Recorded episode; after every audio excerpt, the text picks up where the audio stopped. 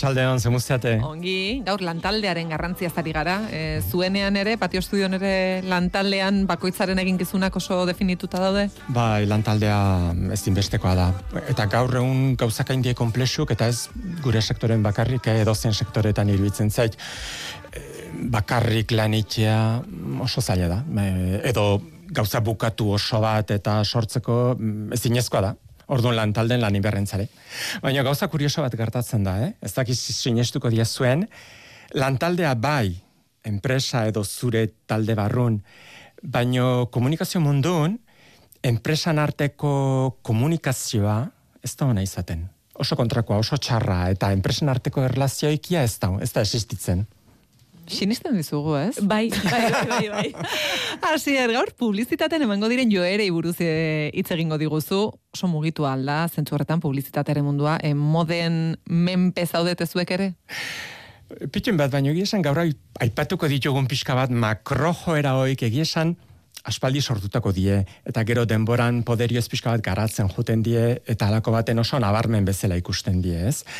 Baino, hau ez da atzo atxaldeko zerbait, baizik eta aspalditik, eta seitun ikusiko dezue, aspalditik datorren zerbait ere bada, garatzen jonda, eta alako baten oso evidente bezala bihurtzen die, ez?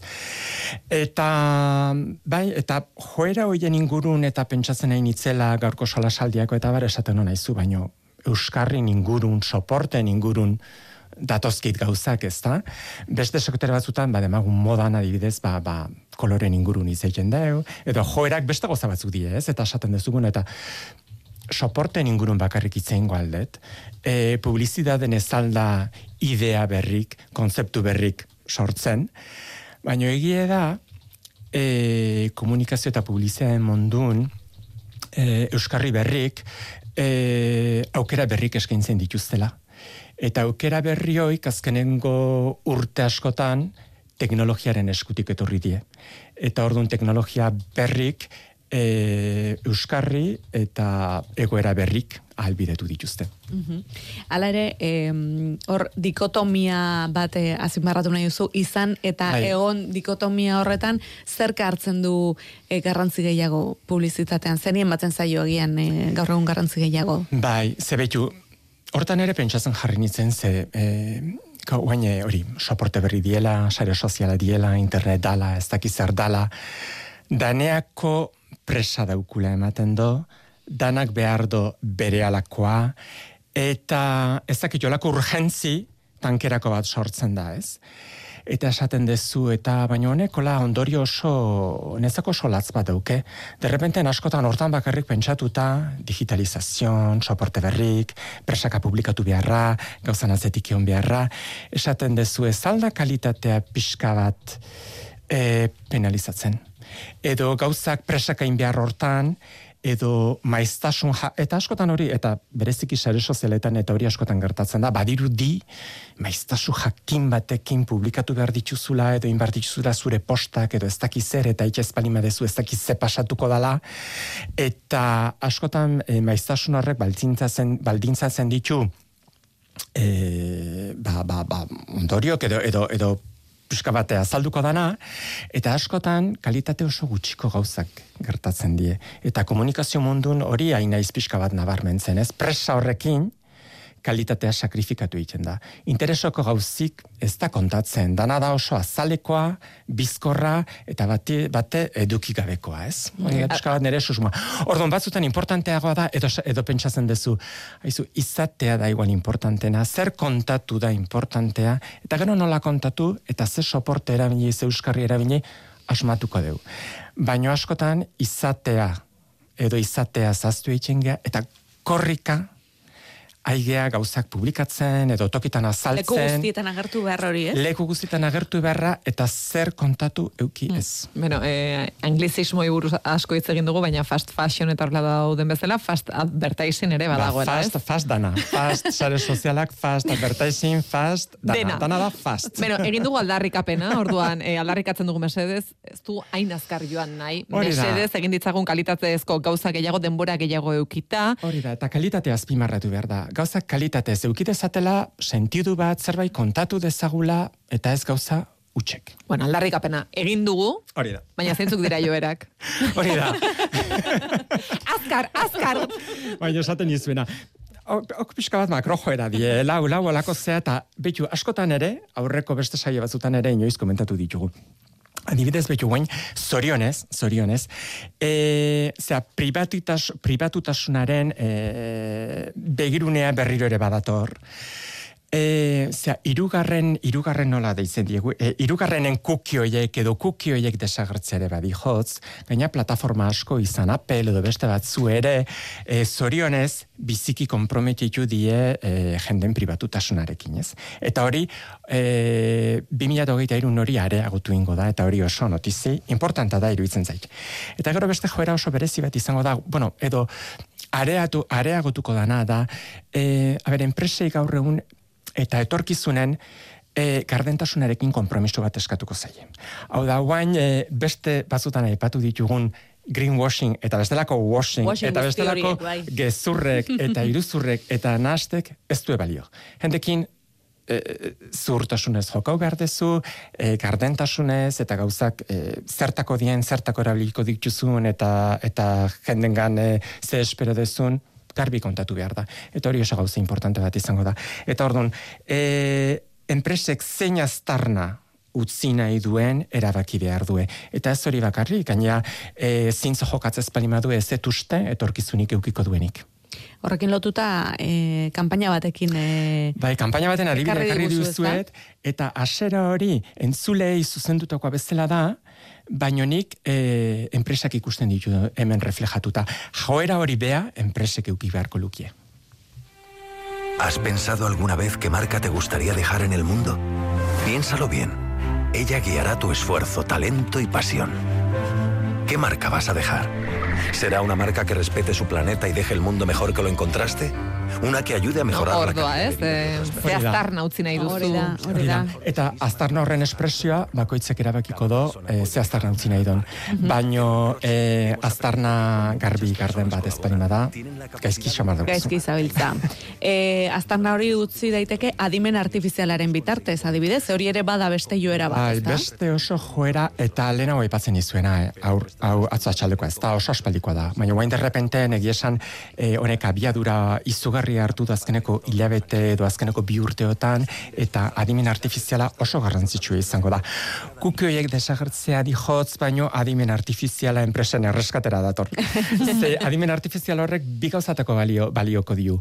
E, alde batetik Googleen eta, bueno, askotan ze Googleen edo bilaketak egiteakon zorioneko algoritmo horrekin burrukatzen gabiltz beti, eta askotan egiten diogun eskaerak, ba, bueno, edo zer gauza bueltatzen dio, ezta? Orduan, adimen artifizial horrek bilaketa horiek zehatzago bihurtuko ditu, baina horrek beste ondorio txiki bat ere badauke. Edo, bueno, bi, bi ikuspuntutatik ikusi daiteke adimen artifizialak gure joerak eta asareetan eta nola moitzen gean aztertuko do, baina horren ondorio on bat beste bat izan daiteke, e, benetan gure interesekok dien anuntzio, gaiek edo produktuk e, proposatuko dizkiu. Eta ez guain askotan gertatzen den bezala edozer botatzen diutela, ezta? Em, edo zer ez digute proposatuko, em, sare sozialetan gaudenean batzuetan pentsatzen dugu. Hau ere ez digute bote prontoan bota. E, zerbait badakite em, agentzi, komunikazio agentziak ere, publizitate agentziak ere, sare sozialetako hizkuntza horretara ere moldatzen ari direlako, ez? Edo saiatzen ari zarete. Bai, oso komplexue da, eta behitu, hortan, e, za formazioa jasotzen dezunen, edo pixka bat e, egunera nahi dezunen, bueno, geroz eta buruen hasikoa daukezu. Ze gauzak nundi jotzen ere, ez dakizu benetan, eta, eta e, informazio gehiago jaso nahi dezunen, geroz eta nahasikok dauzkezu gauzak, ez? Baina hortan saiatu beharren gare. Eta konportamoldek nolako dien e, ezautu, eta bide batez ere jendei, ba, bueno, bere interesekok dien gauzak proposatu, ez da? Eta sare sozialetan ere, ba, oain arteko joera bat ere mantenduko da, bideo motzena, ba, bueno, hainbeste arrakasta, ba, izan YouTubeen, izan Instagramen, izan TikToken, hainbeste arrakasta dukien bideo txikiok, ez da? Eta horrek ere, aurten, ba, noski jarraitu ingo do. Baino TikTok, Instagram eta YouTubek, e, beste sare sozial berri bati ere ongi etorria eman beharren dare. Birrieli, ez dakit entzun dezuen. Bai, bai, bai. bai. Oso kuriosoa, eta ez dakit gure entzulek ezautzen duen, baino, e, bueno, hau bere, lako, bere alakotasunaren espresio maksimoaz palma da, ba, esango diazu. Eta lehen hau komentatzen genduen, ez da, hor gatazka txiki bat ere badau, bere alakotasunaren eta kalitatearen arteko gatazka pikin bat, ez? Bueno, Beti naiz kalitatearen aldekoa. Entzulet, entzulek ezagutzen ez badute birrial e, beste sare sozial bat da, eta sare sozial honetan e, momentuan, egunean argazki bat e, igo behar duzu, eta aplikazioak esaten dizu orain, eta orain esaterako e, nik mobilean jasoko banu e, oartarazpen hori, ba, momentu honetan estudioan e, argazki atera beharko nuke eta azkenean errealitatea, ez edo errealizan zaite eskatzen du aplikazio horrek. Hori da, ez daukezu zertan argazki hori bialdu, baina gaina e, okrez paliman hau nik ez baitet erabiltzen, e, baina okrez paliman hau ez to Kamaran bi aldetatik ateratzen du argazki, ordun zu eakusten zaitu eta kamaran bestalden zegertatzen dana ere bai. Ah, ordun, claro, oso berezia da, oso berealakoa eta zure zure kontaktu artean zabaltzen dana. Hmm. A ere entretenigarri izan daiteke, baino eduki aldetik, ba, bueno, esan mm, oso fondo hondik ez duke. Baina, bueno, baina, baina, sare sozialak eta beste gauza askoren noski entretenitzeko ere badare. E, eta zer, telebista itzuliko da, hasier? Ba, guain dala asko, guain, asko ez dala ipatu gondun behin, e, plataforma guztiok, streamingeko plataformak izan, e, izan Apple TV, izan Amazon, izan Netflix, HBO edo danadaloko guztiok, oen publizitatea sartzen hasi zaizkigu ez da. Eta bazirudin telebista iltzia zijola, lehena etxeko erregezan e, aparailu bai. hori, ba, bazirudin e, bazaki, bere, bere momentu gorrenak bizina izala ez da. Baino guain, e, plataforma hok eta e, bueno, publizitatea eta sartzea dihotzen ez, ba, badirudi, nunbait, telebista ere berriz ere etxeko errege bihurtuko zaigula. Eta ordon aurtengo hori aurreko urten ere hasi izan, baino aurten pixka joera hori areagotu ingo da eta okerrez hau edo edo zinotako plataforma baten premium kategori hori erosi edo kontratatzen dezu, edo bestela publizitatea daukezu, bai, edo bai. Betikoa gainera. Hori da, horre betiko dikotomoia. Hori da. e, bueno, hauek joera nagusiak, eh, beste gauzaren bate aipatu neko zenuke gaizka. Bai, olako biuskeri aipatu nahi nizkizuen. Gaizka, ari naiz, gaizka pentsatzen hori datorrela, ez, asier. ez biuskeri aipatu nahi nizkizuen, zer berbenten alako makro tendentzia hauen arten, alako biuskeri aurkitu nituen, baina grazia intzin. Eta okere, maila txikiko baten, baina publizitateen daren olako beste joera batzuk ere badie.